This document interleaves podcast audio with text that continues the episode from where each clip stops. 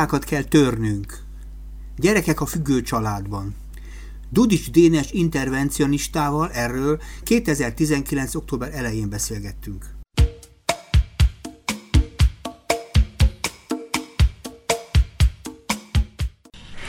Izgalmas és nehéz témába vállalkoztunk, és ide tartozik még egy harmadik ember, Gelsei Bernadett, aki sajnos most váratlanul, de nem tudott jönni, és tulajdonképpen vele együtt szerveztük meg ezt a mostani beszélgetést. A téma rendkívül fontos, hogy végül sok-sok gyerek él ma Magyarországon úgy, hogy a szülei függő helyzetben vannak. Nem is megerősített szám, kb. 400 ezer embert mondogatnak itt ott, ott a statisztikák, de én ezzel nincs, nem vagyok meggyőződve, ez ezt nem mondom olyan nagy határozottsággal, mint amennyire durván hangzik ez a szám. És mielőtt ebbe belecsapnánk egy kicsit azért ismerkedjük meg a szereplőkkel. Tehát ö, annyit tudok rólad, Dénes, hogy intervencionista vagy, ezt mondtad külön, vagy ahogy felfordítsuk le, és tulajdonképpen egy önálló vállalkozással működtetsz, önálló vállalkozás működtetsz alkoholbetegeknek. Ugye jól mondom? Így van, bár én azért kicsit visszább mennék, hogyha megengeded. Ugye én 18 éves koromtól 26 éves koromig aktív uh-huh. szerhasználó voltam. Uh-huh. Részt vettem egy 9 hónapos drogterápiás kezelésen, ott akkor leálltam, és utána választottam a segítői pályát hivatásul. Utána a szociális munkás lettem, tehát az alapvégzettségem az a szociális munkás, és egy éve, na nem, most már két éve vagyok intervencionista, de mi is ez? Ez tulajdonképpen egy nagyon speciális szakterülete az addiktológiai ellátásnak. Ez lényegében azt jelenti, hogy intervencionistaként az a feladatom, hogy segítsem a családokat abban, hogy a kezelés gondolatát elutasító szeretüket kezelésbe juttassák. Uh-huh. Na, mondom egyszerűbben, ugye a függők nem akarnak leállni. És azt szoktuk mondani, de hogy... De néha ne... mondják azért.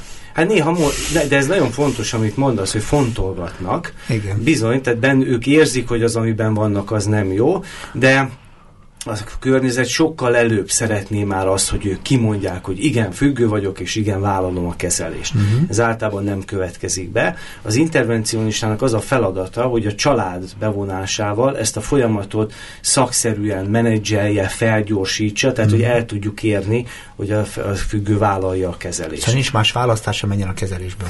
Hát azért azt is fontos elmondani, hogy van olyan, aki kezelés nélkül szokik le, vannak olyan uh-huh. statisztikák világviszonylatban, most nem akarok ugye a saját szakmám ellen beszélni, hogy saját maguktól többen szoknak le uh-huh. alkoholról, drogról, dohányzásról, mint szakember segítségével. Uh-huh. ez azt mutatja, vagy azt bizonyítja, hogy az emberben van egy fejlődési potenciál, tehát mi emberek képesek vagyunk arra, hogy haladjunk a megfelelő irányba, és aztán persze van olyan, amikor ez kell külső segítség, meg jó, hogyha van szakmai beavatkozás, mert nyilván van a függőségnek egy olyan foka, amikor már muszáj orvoshoz menni, de hogy nagyon sokan ezen túllépnek. És igen, ahogy mondtad az elején, én egy magánaddiktológiai egészségközpontot vezetek, ahol nem csak alkoholbetegekkel, de drogbetegekkel és gyógyszerfüggőkkel, depressziósokkal is foglalkozunk. Ez egy magánintézmény. Csak azt mondtad, hogy szoknak le, és amennyire én addiktológiai konzultánsokkal, meg szakemberekkel szoktam beszélgetni, általában azt szokták mondani, hogy a függők nem tudnak leszokni, ők esetleg józan szenvedélybetegek, és örökké ugye ápolják a józanságukat, ezeket szokt, ez a szakszerű kommunikációnak a történetet, meg azt mondtad, hogy leszoknak. Én drogosként gyerekként is már mindig egy nagy lázadó voltam. Én azért kezdtem el cuccozni, mert úgy döntöttem, hogy én kicsit szeretném másképp látni a világot, mint ahogy azt nekem uh-huh. felkínálják, és én a szakmai kedélyeket is szeretem nagyon borzolni. Nekem az az De ilyen, ismered, amit mondok, ugye? Abszolút ismerem, úgy, hogy aki egyszer függő lett, az az is marad, és csak tünetmentesek lehetünk. De nekem az egy nagyon fontos ilyen önjelölt küldetésem, hogy a, a szakmában, a közbeszédben már nagyon beégett kifejezések, szavakat egy kicsit törjük meg. Uh-huh. Hozzunk be új szeleket, új irányokat, mert nagyon bele lehet merevedni ebbe az állapotba, és persze így van, ezt illik elmondani. Aki függő volt, az az is marad én is akár 20x év után bármikor visszaeshetek, tehát tudok azonosulni ezzel a gondolattal, csak azért nem így fogalmazok, mert nem akarok úgy beszélni, mint a többiek. Ja, értem. Én másképp szeretnék beszélni, és nem azért, hogy kitűnjek, de azért, zárójel bezárva, uh-huh. hanem inkább azért, hogy ö, pont azra akarom felhívni az emberek figyelmét, hogy ahhoz, hogy a függőségünkből kikerüljünk, mintákat kell törnünk. Uh-huh. És nagyon veszélyes, hogyha akár a szakzsargonban mindenbe beállunk, és ugyanazt szajkózzuk. És ez, de egyébként így van, ahogy mondják, csak érdemes játszani a szavakkal, az ad egy nagyfokú szabadságot. Nekem szimpatikus, hogy megközelíted. Akkor segíts nekem megfogalmazni a függés fogalmat, vagy a téma egyébként uh-huh. is arról szól, hogy függő családokról beszélünk, de ugye sokfajta függésünk van, egzisztenciálisan meg sok, sok család függ. Nem biztos, hogy mindent megengedhet magának, sok kényszer van a mindennapos életünkben, de gondolom nem ez a függés, amiről most mi beszélünk. Mi a függés? Mit értesz ez alatt? Ugye kérted itt a műsor elején, hogy ne egy tudományos definíciót ne, mondja. Ugye beszélj. mi emberek szeretnénk boldogulni a hétköznapokban. Így van. Ugye az a célunk, hogy hatékonyabban tudjunk kommunikálni, jól érezzük magunkat egy társaságban, jobban menjen a szex, jobban menjen az alvás, és ehhez keresünk különféle eszközöket. Uh-huh. Függőség az az, amikor leragadok hosszú ideig egy olyan eszköznél, ami bár eleinte lehet, hogy látszólag segít, de végső soron pusztulásomhoz vezet. Uh-huh. Tehát a függőség az egy kontrollvesztés, hogy annak ellenére csinálok valamit, hogy tudom, hogy ez nekem már árt. És uh-huh. tulajdonképpen a boldogság keresés eszközei válnak aztán a, a függőségnek a tárgyává, uh-huh. mert ugye azért nyilvánvalóan akár az alkoholfogyasztásnak vagy a játéknak van biztonságos módja, uh-huh. és aztán ezek az alap tevékenységek válnak túlzottá. Tehát függőségről akkor beszélünk, amikor megjelenik a kényszer, amikor már felismerem, hogy én ezt nem akarom, de nem bírok ellenállni. Uh-huh. Ugye a 220-ban nem nyúlunk bele, mert tudjuk, hogy ráz. Uh-huh. Az alkoholbeteg, a drogbeteg az tudja, uh-huh. hogy neki ez rossz, el is mondja, hogy ígérem, többet nem fogom csinálni, és aztán mégis hozzányúl. Ez a függőség ismérve. Uh-huh. Azért érdekes, amit mondasz, mert ugye ezt a család vonatkozásába kezdtük most beszélni, és pontosan azért, mert gyerekekről beszélnénk, azokról a gyerekekről, akik ilyen családba születnek, és ebben az értelemben az ő helyzetük igazából a mai témánk. Miben más az a függő, mint egy normális ember? Azt mondtad, hogy kényszerek vannak benne. Kényszerek és tehetetlen, ugye a, a kényszereivel szemben. Oké, okay, amikor készültem erre a műsorra, ugye én akkor tudtam, hogy mi lesz a téma, és egy uh-huh. kicsit zavarban voltam, hogy őszinte legyek, mert én egy nagyon jó családban nőttem fel. Tehát az én szüleim azok nem használtak uh-huh. soha túlzott mértékben alkohol, drogokat, tehát nincs szenvedélybeteg uh-huh. a közvetlen legszűkebb családban. Én mégis heroinista lettem. Uh-huh. És ugye nyilvánvalóan erről a témáról valószínűleg sokkal hitelesebben, őszintén tudna valaki olyan beszélni, aki mind gyermek érintett, akinek a szülei alkoholfüggők uh-huh. voltak, vagy akik azok. Uh, Nyilván szakemberként mélyen belelátok ebbe, és engem is nagyon folyik a téma, egyébként van egy hobbim, ez a filmezés, most uh-huh. készül az első játékfilmem, most fogom rendezni, pont tegnap készült el a forgatókönyve, no. ami tulajdonképpen ezt a témát dolgozza fel, tehát a főszereplője Virág, uh-huh. ez egy olyan kislány, akinek a családjában jelen van a függőség. Nem akarom a filmet spoilerezni, ezért többet elmondani róla, mert még el se készült, de hogy... Pedig nagyon fontos lenne, hogy erről lehet, majd beszéljünk idő, róla. Idővel majd Igen? biztos mindenki fog erről hallani.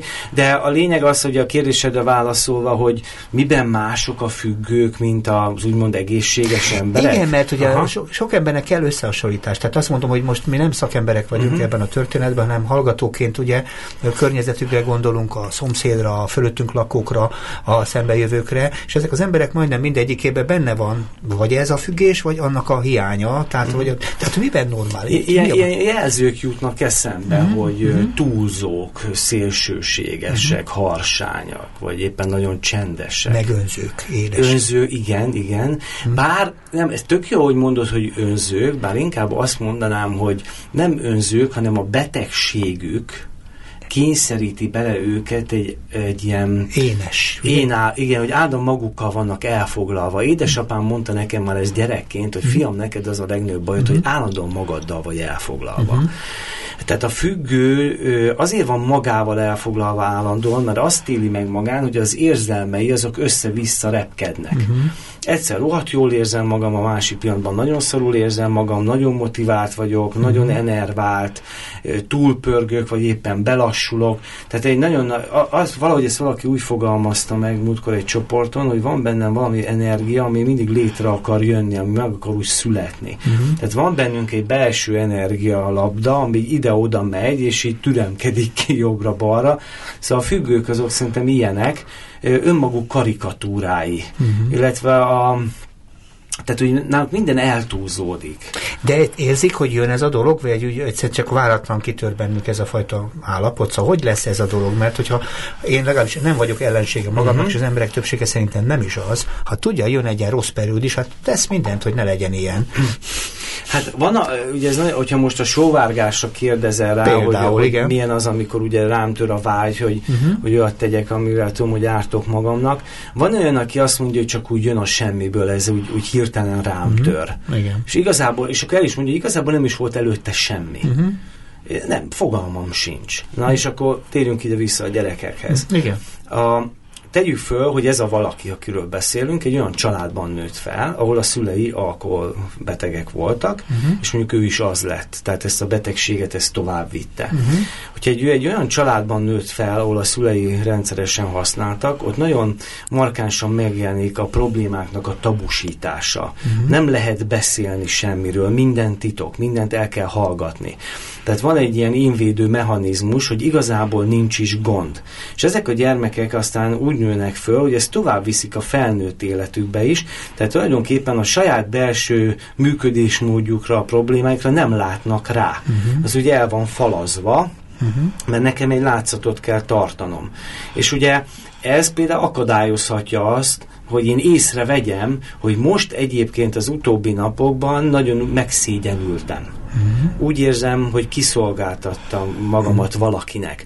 Ugye ez nem tudatosul így benne, ő csak azt érzi, hogy három nappal később bihatnéke van. Uh-huh. És ő azt mondja, hogy hát igazából nem történt semmi, uh-huh. mert azt nem látja, nem akarja látni, hogy őt mondjuk megalázták a munkahelyén, vagy ő éppen tudom, olyat csinált, ami miatt stressz helyzetbe került, és aztán végül ez váltja ki magát a sóvárgást és az ivást. De vannak olyanok, akik sokkal jobban reflektálnak önmagukra, és abszolút be tudják azonosítani, takra pontosan, délután háromkor csöngetnek, amikor hazaérek, már tudom, hogy már mennem kell erre, már viszket uh-huh. az orrom. Uh-huh. Tehát van olyan, aki pedig halál precízen pontosan tudja, hogy mikor fog bekövetkezni. De mondtad, hogy tehetetlen, és nem tud ellene semmit se tenni, mennie kell. Uh-huh. Úgy éli meg, uh-huh. hogy tehetetlen kiszolgáltatott. Én azt gondolom, hogy tud ellene tenni, mert ezt tanítjuk. Igen, világos. Azért vagyunk itt, hogy, hogy ebből a tanult tehetetlenség állapotából kihozzuk az embereket, de az az illúzió, hogy nem tudok mit tenni ellene, igen, és, és akkor úgy, úgy, úgy az ember úgy beleereszti magát ebbe az állapotba, hogy elhagyja magát, és ez fontos, hogy, hogy az emberekben ezt az én erőt nem akaraterőnek mondanám, az én hatékonyságot fejlesszük.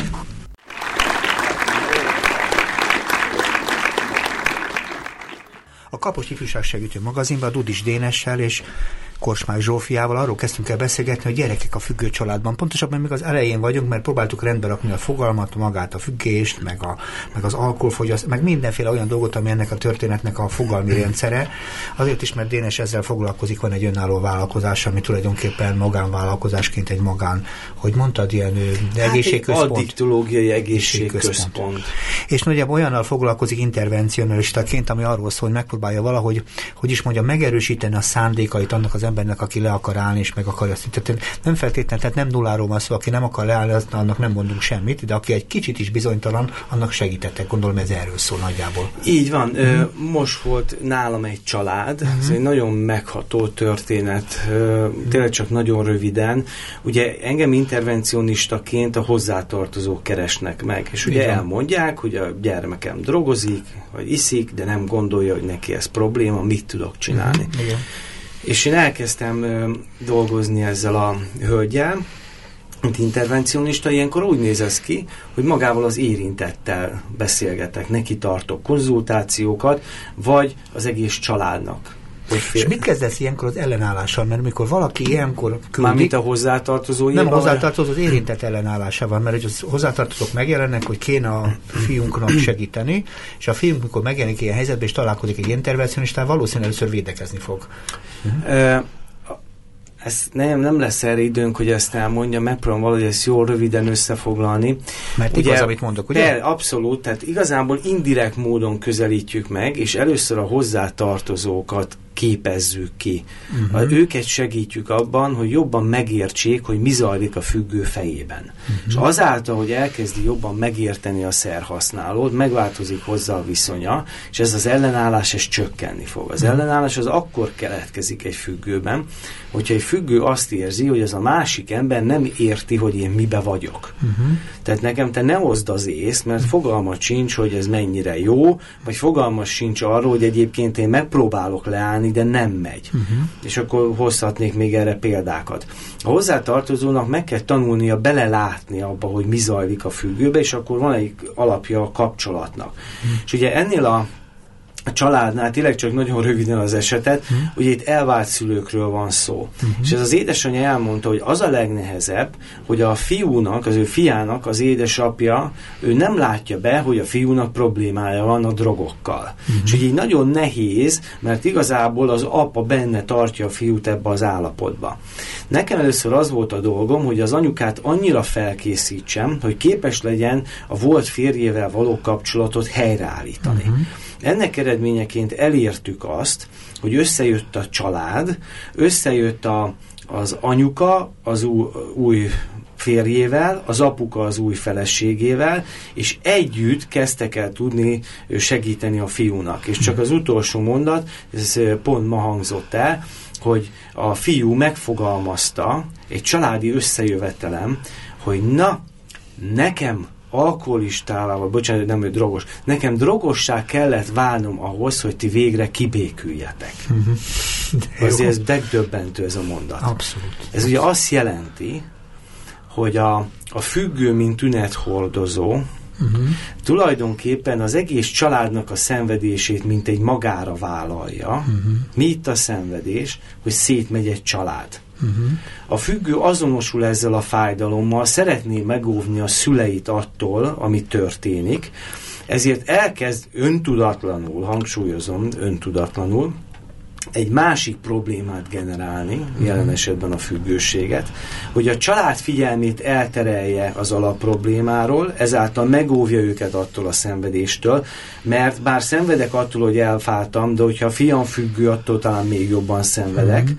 És tulajdonképpen ezáltal a magamra vállalom a családnak a szenvedését, révén próbálja öntudatlanul, de tök helytelen módon gyógyítani, kezelni ezt a problémát. És ezt a fiú gyönyörűen megfogalmazta, amit most elmondtam egy tankönyvi leírást, uh-huh hogy a, a függő az tulajdonképpen magára vállalja a szenvedést, és ezt így fogalmazta meg. Érdekeset mond, szinte nagyon is a témában vagyunk, mert tulajdonképpen azt mondod, hogy hogyan tanuljuk, hogyan, milyen mintákat tanulunk, és uh-huh. milyen szerepeket tanulunk meg a családba, és egy ilyen függő családban, ugye a patológiás ugye, hogy helyzetet, ugye egyik sajátosság, hogy mindig valaki átveszi a többiek problémáját, igen. és itt gyakorlatilag erről szól, és a gyerekek is tulajdonképpen ilyen módon magukra vehetnek egy csomó olyan teret, amit nem is biztos, hogy akarnak. Ez, és kettő, ez nagyon is rögzült, és egy külön különös egyensúlyt képez a családon belül, ami ha kibillentesz, akkor történik fajta, fajta változás. És az intervencionistának ez a feladata. Igen. Tehát az intervencionista az tulajdonképpen a, a, a, a családi rendszerben nyúl bele, uh-huh. abban ér el változást, vagy mond, ugye indián zene szólt az előbb, igen, és igen. akkor hogy az indiánokat elképzeljük, hogy a tűz körül táncolnak, igen, igaz? Igen. A függők a tűz. Értem. A családon belül én vagyok az önpusztító lobogás, mindenki Igen. engem figyel, az én betegségem a témája az egész családnak, uh-huh. mindenki velem van elfoglalva, és egyébként ez annyira így van, hogy a függő családokon belül a családtagok közötti viszony egyébként általában elég intenzív és erős. Tehát azt látjuk, hogy nagyon sok az interakció, bár lehet, hogy veszekedés, sokszor beszélnek telefonon, tehát a, a függők nem szakadnak le feltétlenül, hanem a családon belül vannak, ők lesznek a tábor tűz, ott lobognak, égetik el magukat, és a gyógyulásnak az első lépése az, hogy megkérem a családot idézőjelbe arra, hogy ne ezt a tüzet nézzük ezentúl, uh-huh. hanem ezt a tüzet hozzuk ki, a szerettünk álljon be a körbe, uh-huh. és akkor ő már csak a függőség maradott bent, uh-huh. mint probléma, és nem a szerettem ellen kell küzdeni, nem a szerettem a probléma, hanem a függőség. Tehát uh-huh. tulajdonképpen ilyen ilyenfajta változásokat idézünk elő a családban. Bízom benne, hogy ez érthető én, volt, én mert igen, lehet, hogy egy kicsit bonyolultan ne, fogalmaztam. Nekem, nekem ez hogy, világos volt. Abszolút. Uh-huh Igen, nagyon fontos, amit mondasz, mert tulajdonképpen már is egy mechanizmusról beszéltünk, amit sokféle változat van, tehát nem lehet azt mondani, hogy ez minden esetben ebben a, ebben a minta szerint működik, de tulajdonképpen az a fontos, hogy a gyerekek ebben felnőnek egy családban, megszületnek és felnőnek, és már eleve nem kapnak egy olyan fajta megkülönböztetett figyelmet, amit egyébként egy családban egy gyereknek hogy jogos, hogy kaphasson, Igen. mert valami elviszi ő tőlük, a szülő figyelme az egészen másról szól, tulajdonképpen küzd a maga szenvedélyével, vagy a függésével, és egy csomó dolgot nem kapnak meg a gyerekek, amit egyébként kellene. És ez a deficit foglalkoztat engem, meg ez, ennek a torzult mintáknak a megjelenése a gyerekek környezetében. Igen, hát ugye, és pont emiatt számtalan sebet hordoznak. Tehát, hogy például, ugye, ahogy mondod, ugye nem tudja a saját lelki szükségleteit kielégíteni, uh-huh. nem tud biztonságosan kötődni a szülő szülőhöz, mert az magával van elfoglalva. Uh-huh. Nem mondhatja el azt, amit érez, vagy amit gondol. Ugye nem lehet biztos abban, hogy milyen reakció fog érkezni, vagy mire megy haza ugye koravénné válik. Neki kell az öccséről gondoskodni, neki kell bepakolni a táskát, stb. Erről beszéltünk pénteken a Bernadettel, amikor még tudtunk vele beszélni, és azt mondta tulajdonképpen, hogy megjelenik egy olyan fogalom, amit úgy hívnak, hogy parentifikáció, ez most uh-huh. egy mhm. ijesztő külföldi szó, ami nagyjából arról szól, hogy a gyerekek túl hamar is túl gyorsan kénytelenek felnőtté válni, és átvenni a szülők szerepét, és gondoskodni arról a szülőről, aki egyébként ilyenkor magatehetetlen, vagy gondozásra képtelen, vagy nem tudja ellátni a családi funkciókat, mert gyerekek mosnak, vagy ők mennek vásárolni, vagy olyan dolgokat tesznek, amit a szülőknek kellene, ő, és akkor ők vállalják át. Így van, hát ezek az nagyon komoly sebek, és ugye arról nem is beszélve, hogy egy állandó létbizonytalanság van, kiszámíthatatlanság, uh-huh. káosz, uh-huh.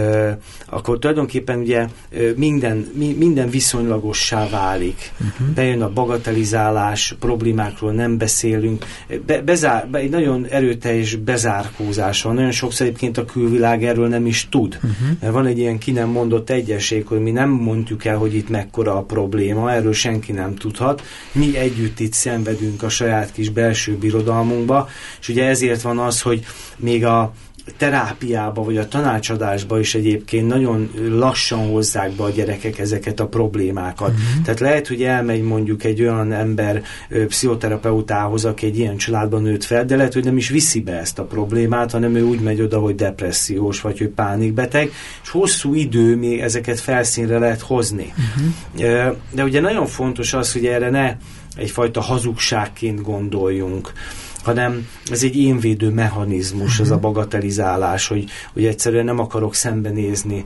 a, a problémáimmal, és nyilván idő kell ahhoz, hogy én kész legyek arra, hogy bizonyos múltbéli traumákat, eseményeket feldolgozzak. De nem is biztos, hogy ő a kulcs szereplő, tehát egy családban, egy zárt rendszerben mindig valaki, valaki miatt az egésznek már kell alakítani a maga viszonyait. És ugye a titok nem csak a titokról van szó, hanem a cselekvés képtelenségről is, mert egy csomó családtag nem tud reagálni, mert nem nála van a labda. Tehát a függőnek kell változni, ugye, és azt mondod, és az nagyon fontos, hogy nem csak a függőnek kell változni, hanem a környezetének is meg kell érteni, mi zajlik a függőben, mondott te, és tulajdonképpen ilyen szempontból egy csomó, meg kell keresni ebben az érzelmi egyensúlyt, érzelmi kapcsolatokat, ugye?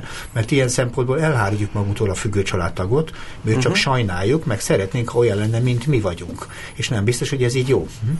Igen, de ugye abban az esetben ugye, amikor, mert most én azban gondolkodtam, hogy mi van, hogyha függő családban nőtem fel gyermekként, és hogy már nem élnek a szüleim, uh-huh. hogy akkor mi van. Akkor mi van, bizony. És ott is ugye nagyon fontos, hogy bár ugye nem kell mindig a múlttal foglalkozni érdemes sokkal inkább a jövőben nézni. De azért vannak olyan traumák, amikkel, hogyha az ember kész és megfelelő közegben van, megfelelő szakember támogatja őt ebben, akkor érdemes ezeket feldolgozni és lezárni és megérteni azt, hogy igazából az én jelenkori szenvedésemnek mi a gyökere intervencionistaként ugye többféle módszert alkalmazunk, és az egyik ilyen módszer az ARISE módszer, Egyébként most egy kis reklám, ha belefér, most jön meg a könyvem, az a cím, hogy az Életmentők, Életmentő uh-huh. könyv. Ez a kulcsuk kiadó adta ki a Libriben, minden nagy könyvesboltban meg lehet kapni. Ebben az Életmentő könyvben bemutatom ezt az Arise módszert, ezt még a 60-as években dolgozta ki dr. Judith Landau, én tőle tanultam az uh-huh. USA-ba ezt a módszert, aminek egy nagyon fontos eleme, hogy egy úgynevezett genogramot, családfát készítünk, Igen. több generációra visszamenőleg, és megnézzük, hogy a felmenőik között az illetőnek kik voltak függők, kik voltak azok, akik mondjuk pszichés betegségben szenvedtek, és ezt mind ábrázoljuk, megjelenítjük vizuálisan. Uh-huh. De nem csak magát a problémát, hanem azokat a jelentős életeseményeket, amik következtében ez kialakult. Mire, Tehát, mondj egy példát. Hát mondjuk háborúban valakit elvittek. Katonának, uh-huh. meghalt fiatalon, és az anya otthon maradt egyedül a gyerekekkel. És lehet így például más életében egy baleset. Egy vagy baleset, van, így van. Váratlan halál, betegség. Igen, vagy migráció, egy áttelepült egyik uh-huh. országból a másikba, vagy kite, uh-huh. áttelepítették. Uh-huh. Tehát ilyen és hasonló ö, életesemények hatására ö, keletkező pszichés terheléssel van, aki nem tudott megbirkózni, elkezdett ezért mondjuk alkoholt fogyasztani, uh-huh. mert abban az időben nem tudott pszichológushoz menni, és utána, hogy mondtad, ez szépen generációról generációra átadódik. Uh-huh. És ugye azzal, hogyha ezt megjelenítjük és látjuk, ugye a jelenben, a jelenkori életünkben a bűntudat és szégyen érzése ezáltal feloldódhat. Uh-huh. Mert elkezdem érteni, hogy én tulajdonképpen egy terhet ciperek több generáción keresztül, de nem csak ezt nézzük meg, hanem azt is, hogy az én felmenőim azok milyen hatékony módon tudtak megküzdeni különböző kihívásokkal. Uh-huh. Hadd mondjak egy személyes példát, Világos. nagyon rövid lesz.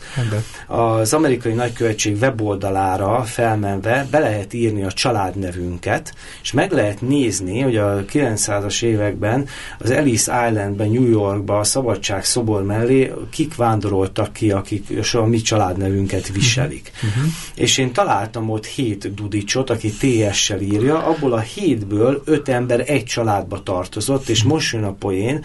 Dudics Margit, azt hiszem, volt az anyuka 43 éves, aki négy kiskorú gyermekkel ment ki az USA-ba. Ez kemény. Nekem kemény. milyen felmenőim vannak, képzeld el. Azt a minden. Akik ilyenekre voltak képesek. Gondolod, hogy ez mekkora nagyszerű ember lehetett. És ezt csak azért mondtam, hmm. mert ne csak azt nézzük meg a múltunkban, hogy mi volt a rossz, hanem nézzük meg, hogy az őseinkben mik voltak a nagyszerűségek. Mert ha ezt én felismerem, és látom, hogy nekem a nagyapám, dédapám ilyen módon így és úgy küzdött meg a dolgokat, hozzáteszem, ez a dudicsnő lehet, hogy nem is volt rokonom, uh-huh. mert ezt nem tudhatom, de én úgy döntöttem, hogy ő az én felmenőm, és ő egy Wonder Woman. Wonder Woman kiment négy gyerekkel, és nekem ilyen őseim vannak. Aha. Tehát érdemes ezt megnéznünk, tehát nem csak azt nézni, hogy honnan jön a függőségem, hanem azt is megnézni, hogy mik azok a pszichés megküzdési módok, amikben mi profik voltunk. Volt olyan családról kiderült, hogy Uh-huh. A jelenben a gyerkőc azért kreatív, azért olyan jó a kézügyessége, mert az nagyapja is egy ezermester volt, és uh-huh. mindenféle titkos rekeszeket készített, tehát, hogy ezeket nagyon szépen össze lehet szedegetni, és ez segít abban, hogy elfogadjam, hogy igen, van egy ilyen terheltségem, de ezeknek és ezeknek az eszközöknek a segítségével meg tudom ezt a generációs átkot törni, és a függőségi láncot megszakítani. Hát igen, mert megküzdési technikákat tanulunk egymástól, sok esetben módszereket, és ösztönösen is szintén, nem ösztönösen utánozzuk aputól vagy anyutól, ami ez történik. Mert gondolom itt is ott is nagyon megrázkodtatás van, a megrázkodtatásra úgy reagálok, mint a papa, és akkor én nagyon sok embert ismerek, aki azt mondja, hogy ő sose lesz most már iszós. Ő tudja, az apukája uh-huh, ivós uh-huh. volt, ő egyáltalán nem lesz. És aztán találkozni, találkoztam egyikkel másikkal, aki ezzel együtt természetesen hasonlóan kritikus helyzetben, mint a papája, megszorította a poharat többször is egymás után, és ilyen szempontból beletalált abba a sorsba, amit a papájától meg, megtagadott volna a szíva szerint, így van. Így és ugye akkor a nehézség, hogy ez a sors, uh-huh. ez nagyon ez mi, sokunkat érint. Igen. Azért Magyarországon sokok sorsa így egybefonódik, és ugye Igen. ezért fontos, hogy, hogy törjük ezeket a mintákat.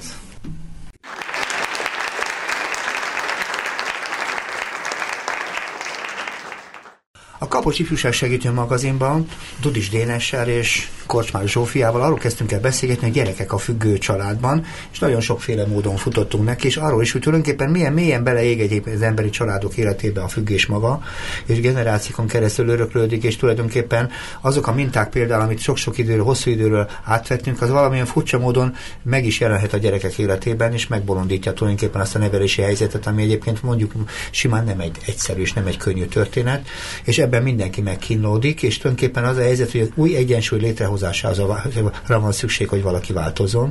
Az új egyensúly pedig arról szól, hogy a függő egyenrangú tagja a családnak, és nem pedig a főszereplő.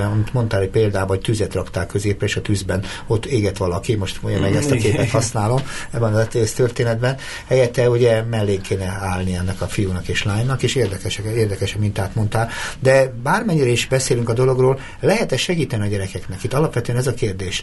És vagy hol van a határ, amikor, hol, amikor már nem lehet segíteni a gyerekeknek, hol van, amikor a gyermekvédelemnek muszáj beszállni a történetbe. Tehát a függés tulajdonképpen azért nem egy ártatlan műfaj a családon belül, persze. és ilyen szempontból a következő gyereknevelésben nagyon messze vezetnek.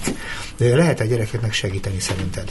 Hát ugye ami nagyon nehéz ebben, és akár a családon belüli erőszak egyéb formája Igen. esetén is ugye, hogy nem derül ki, nem tudjuk meg, hogy bántalmazta a szülő a gyermeket, uh-huh. ugye, ahogy mondod, nyilván a függő családokon belül nagyon gyakori az erőszak, de nem csak a testi, hanem akár a lelki erőszak uh-huh. is, akkor ugye vannak olyan határesetek, mondjuk amikor például mondjuk a, az alkohol függő apuka mellé odáll a lánya, uh-huh. és próbálja az apát megmenteni, ugye, mert mondjuk van egy alkoholfüggő apuka, uh-huh. akkor nyilván az ő kapcsolata a nem alkoholfüggő anyukával az megromlik. Igen. Ilyenkor nagyon gyakran a, a leánygyermekek az apa mellé állnak, közöttük kialakul egy szoros kapcsolat, még az is előfordulhat, hogy együtt alszanak, uh-huh. meg akarja menteni, az anyára elkezd a lány haragudni, úgy érzi, hogy az apja azért iszik, mert az anyával van a probléma, és ilyenkor nagyon könnyen elcsúszhatunk akár olyan irányokba is, ami uh-huh. mondjuk a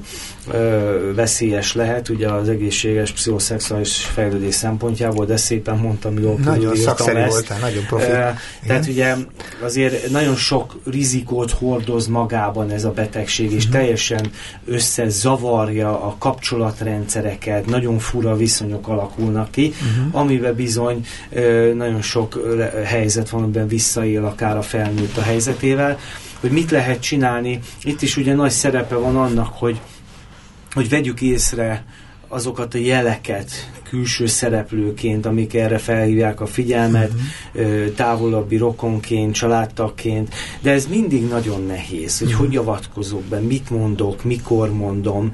Tehát e- ezért egy drámai ez a betegség, mert ahogy mondtam, annyira bezárja a családokat a fájdalmukban. Körülveszi a titok, amit A titok az egészet, hogy baromi nehéz ide uh-huh. betörni, és ez sajnos ezt ki kell mondani, bár én mindig védelmezem úgymond a függőket, uh-huh. hogy elképesztő fájdalmas szenvedés generál ez a betegség embereken keresztül. Ezt nem tudom, hogy figyelted de hogy hogy fogalmaztam. Igen. Próbáltam a, a a, a beteget nem azonosítani a betegségével. Tehát nem azt mondtam, Igen.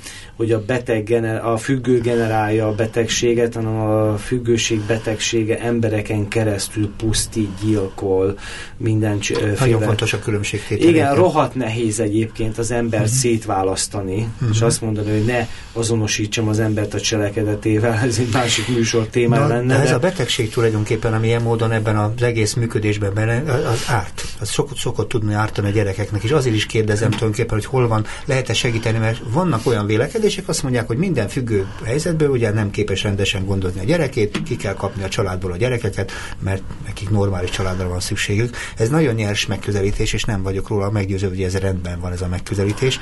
Te viszont ismered ezt a világot, és abban az értelemben kérdezem, hogy van-e ebben a történetben javítható vagy segíthető helyzet, vagy vannak helyzetek, amikor már itt sem lehet segíteni, és akkor valóban kell a gyereknek külön segíteni. Ó, mindenképpen kell mindenkinek külön és külön segíteni, de az, hogy mi javítható és mi nem javítható, erre nem tudom a választ. Van egy saját módszeret, hogy saját, mikor mondod magadnak, hogy most ez egy olyan család, amikor azt mondod, itt is muszáj a gyerekeknek még külön is.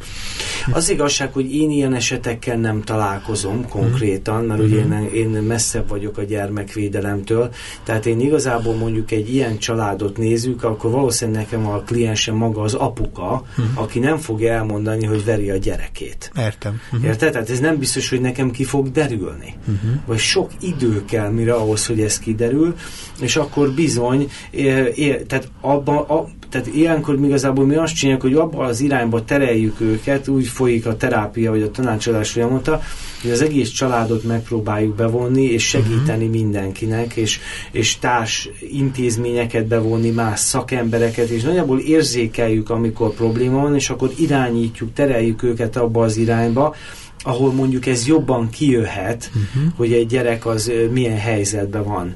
De általában ezt én nem szoktam megtudni, és ugye sok kollega van ezzel szerintem, így bár nem akarok más nevében nyilatkozni, hogy ők is nehezen veszik ezeket észre, mert ezt nem mhm. mondja el senki, a gyerek sem mondja el, mert szégyeli bűntudata van.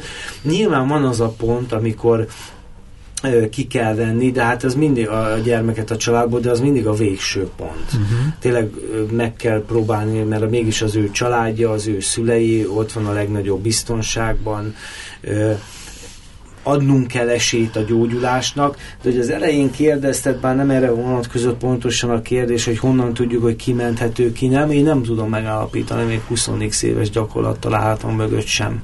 Nyilván nem, hogy, hogy baromi, baromi nehéz uh-huh. eldönteni, hogy, uh-huh. hogy ki az, aki képes arra, hogy ebből a betegségből felépüljön, ki az, aki menthetetlen. Próbálok nem ilyen kategóriákban gondolkodni, hanem az ösztöneimre hallgatni, de például volt olyan, amikor elmondtam hölgy kliensem, hogy a férje bántalmazta, megverte, és amikor abba az irányba ment a tanácsadás, hogy ő kérjen ezt külső segítséget, neki joga van a testi biztonsághoz, hogy ezt a férje nem teheti meg vele, hogy megveri, és hogy ő tegyen lépéseket, nem tett. Persze, hogy nem. Tehát ő nem, nem kereste föl a Nana Egyesületet, nem kért külső segítséget, ő azt mondta, hogy, hogy hát ez majd megoldódik, szegény bocsánatot kért. Ez nagyon nehezen látunk bele ezekbe a mély Igen, csak éppen a másik oldalon is ott a probléma. Tehát ahhoz, hogy egy nő például egy bántalmazott segítséget kérjen, ahhoz, ahhoz ő neki fel kell nőnie. Tehát ahhoz Persze. a döntéshez fel kell erősíteni. Tehát őt kell megerősíteni, és nem a problémát. Így őt van, kell ahhoz megerősíteni, hogy képes legyen cselekedni és az a vélelmem, hogy sajnos az ilyen bajba jutott emberek jelentős része önmagáról is rossz véleménnyel van, talán ez a feleség is rosszat gondol magáról, meg megérdemlem, meg mi használ. Igen, Biztos igen. én is mondtam rá rosszakat, meg egyebeket, és ahhoz szüksége van arra, hogy meg tudjon ahhoz erősödni, hogy ő képes legyen azt mondani, hogy ezt nem fogadom el többé, megfordulni, változnom kell. Igen, csak a gyerekek mindig kiszolgáltatottabbak. Nekem az mindig ez az ilyen történetem. Kettő meg ugye, amit mondta azt a példát, ezt, amikor ugye odafekszik mellé a kislány, és együtt alszanak című történet. Igen, időnként még azt is átveszik, hogy iszunk együtt vele, vagy együtt, uh-huh. meg, igen. És ezek már szoktak sokkok lenni például ezen a szinten. Persze, uh-huh. persze. E, ugye én nem gyerekekkel foglalkozok, Tudom. nyilván a gyerekpszichológusoknál ezek előjönnek.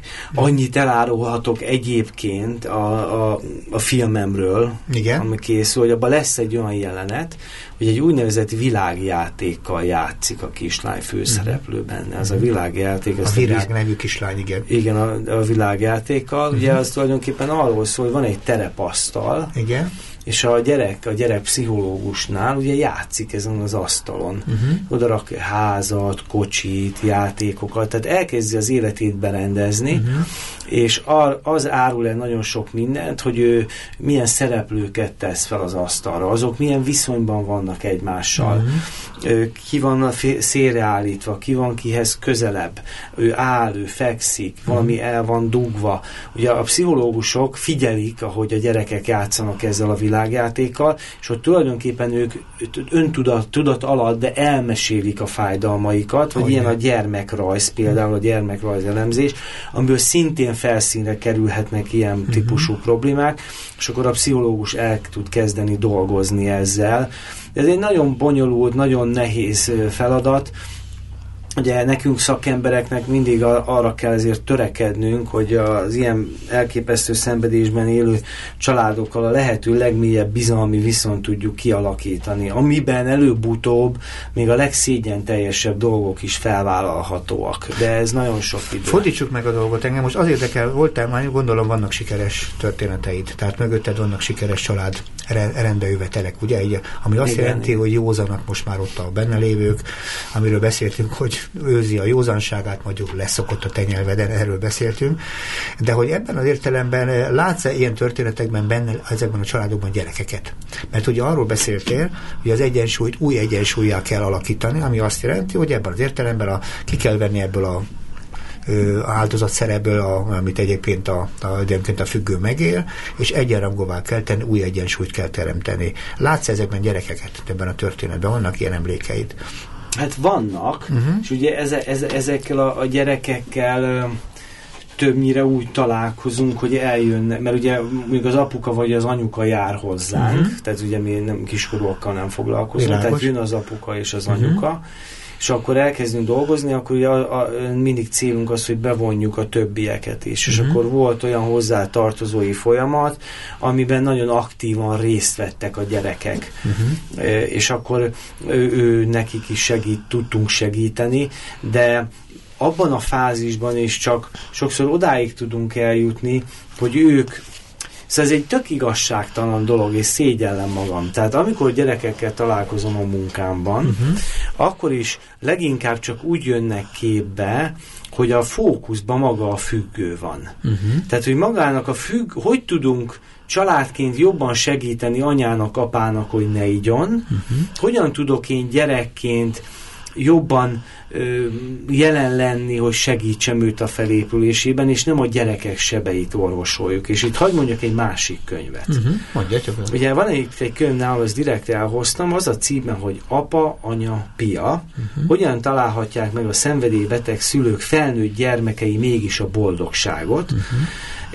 Ezt a Magyar Máltai Szeretett Szolgálat adta ki ezt a könyvet, ezt mindenkinek szívből javaslom, mert ez a, a német szerző, nem, nem, én angolul tudok, meg se próbálom kimondani a nevét, ezt nem tudom, hogy kell mm-hmm. kiejteni ezt a nevet. Mindegy. Volt Baranovski, Geiser, igen, igen. Apa, Anya, Pia című könyve, és ő pontosan olyan gyerekekkel foglalkozik, akik áldozatai voltak a függőségnek, és ez a könyv ebből az irányból közelíti meg, és pont az elején ezt ki is hangsúlyozza, hogy ez milyen igazságtalan dolog, uh-huh. hogy az ellátó rendszeren belül a szakemberek elsősorban a függővel foglalkoznak, uh-huh. és nem a gyerekekkel.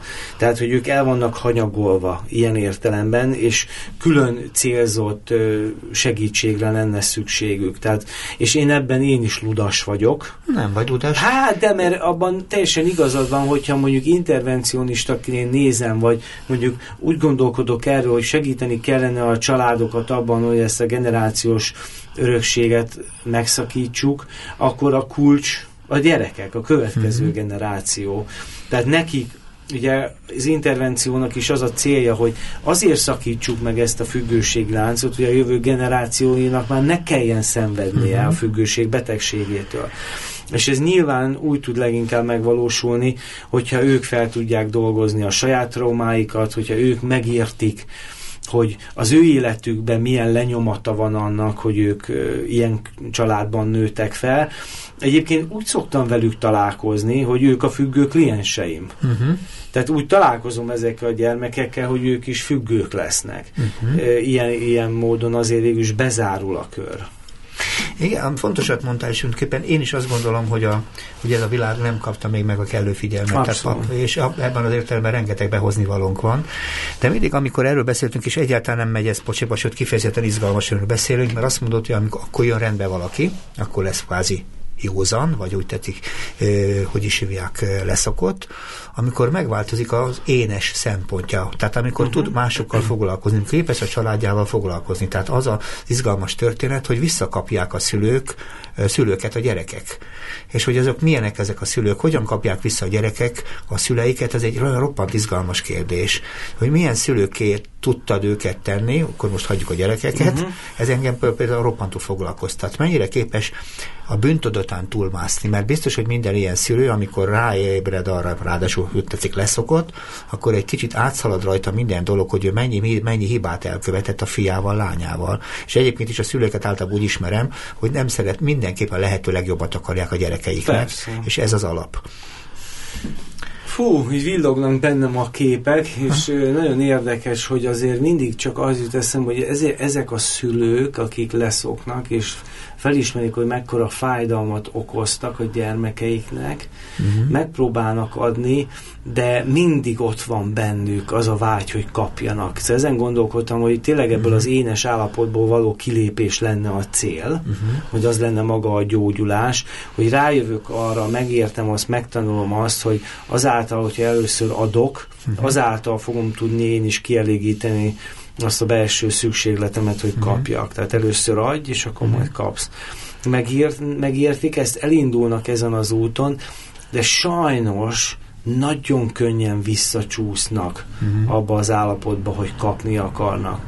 Tehát még a felépülésben nagyon sokszor sajnos, vagy természetéből adódóan visszatér a sértettség, visszatér az, hogy én nem kapok, még, mégis akarok. Uh-huh. Tehát sokat kell nekik ezt gyakorolniuk, tehát tulajdonképpen ezek a szülők, kérdésedre válaszolva, egy állandó küzdésben vannak, egy állandó viaskodásban. Uh-huh. Tehát a felépülés az nagyon sok nyerességet hordoz magában, de mindig ott marad ez a belső bizonytalanság és a kételj. De mondok egy, egy ez nem annyira pozitív történet, de nagyon gyakori, főleg alkoholbeteg hölgyeknél vettem ezt észre, uh-huh. akik nek a, a gyermekeik már távolodnak el, uh-huh. mert azt mondják, hogy nekem most már elég van. Uh-huh. Ott nagyon gyakran történik az, hogy elkezd fogadkozni a, az alkoholbeteg anya, és azt mondja, hogy gyerekek, gyertek el húsvétra, legyünk együtt, ígérem, hogy józan fogok maradni, uh-huh. ígérem, hogy nem fogok inni. És komolyan gondolja, és összekapja magát, egy két hónappal húsvét előtt józan, tartja magát, tartja magát, iszonyatos felfokozottság van benne, hogy végre józanul majd ott lesznek a gyerekeim, és az a nagyon erőteljes érzelmi felfokozottságnak mi lesz az eredménye? Iszunk. Amikor megérkeznek, merev részegen várja őket. Igen. Igen. És mi jön ebből? Na nézd meg, tessék, uh-huh. te rohadt alkoholista. Uh-huh. Megbeszéltük, megígértük, és tessék, nézd meg, képtelen vagy betartani, amit mm. ígértél. Pedig nem erről van szó, hanem arról, hogy ez az anya, aki fölfogta, hogy ő mennyit ártott másoknak, önmagának, ő próbál jól lenni, mm. próbál bizonyítani, de ez a nagyon nagy belső felfokozottságtól fölrobban a pszichéje mm. kvázi, és nem bírja tartani. Mm. Ez egy baromi nehéz dolog. Tehát, hogy, hogy, hogy, hogy egy, emiatt egy állandó támogatásra szorulnak, én azt látom, hogy azok, akik jól vannak, és ilyen helyzetekben is meg tudnak állni, azokra leginkább a tudatosság jellemző. Uh-huh. Akik felkészülnek ezekre a helyzetekre, akik tudják, hogy ez kockázatos lehet, uh-huh. és veszik a fáradtságot, hogy úgy menjenek bele számukra kockázatos helyzetekbe, hogy arra van egyfajta stratégiájuk. Uh-huh. Csak hogy nagyon gyakran halljuk azt, hogy dénes, de hát így nem lehet élni Uh-huh. Ez nem életszerű, hogy minden helyzet, ilyen helyzet előtt nekem fel kell készülnöm. El kell menni egy konzultációra? Hát igen. Miért reggel, amikor elindulsz, nem készülsz fel a napra? Uh-huh. Nem mesztelenül mész dolgozni, ott is felöltözöl. Uh-huh. Csak valahogy így a pszichés működésünk kapcsán olyan nehezebben tudjuk ezt megérteni. Uh-huh. Tehát azok, akik jól vannak, azok azok ilyenek. Hagy mondjak még valamit, mert sokat beszéltünk arról, hogy mennyit szenvednek a, a, azok a gyermekek, akik ilyen családban nőttek fel, de ez a könyv leír hét olyan nyerességet, uh-huh. amit annak köszönhetnek a gyermekek, hogy ilyen családban nőttek föl, uh-huh. hogy a mhm. szülei alkoholbetegek voltak. Apa, anya és pia. Apa, anya és pia, vegyétek meg ezt a könyvet. Következő, azok, akik ilyen közegben nőnek fel, felnőtt korukra terhelhetőbbek lesznek, uh-huh. kitartóbbak, uh-huh. hűségesebbek, uh-huh. szociális képességeikben jártassabbak lesznek, empatikusabbak lesznek, menedzser képességeik lesznek, uh-huh. és hangulatszakértővé válnak. Tudom, hogy ez így tömény volt, de ragadjunk csak ki egyet. Képzeljük el azt, mondjuk érzékenység, empátia. Egy percünk.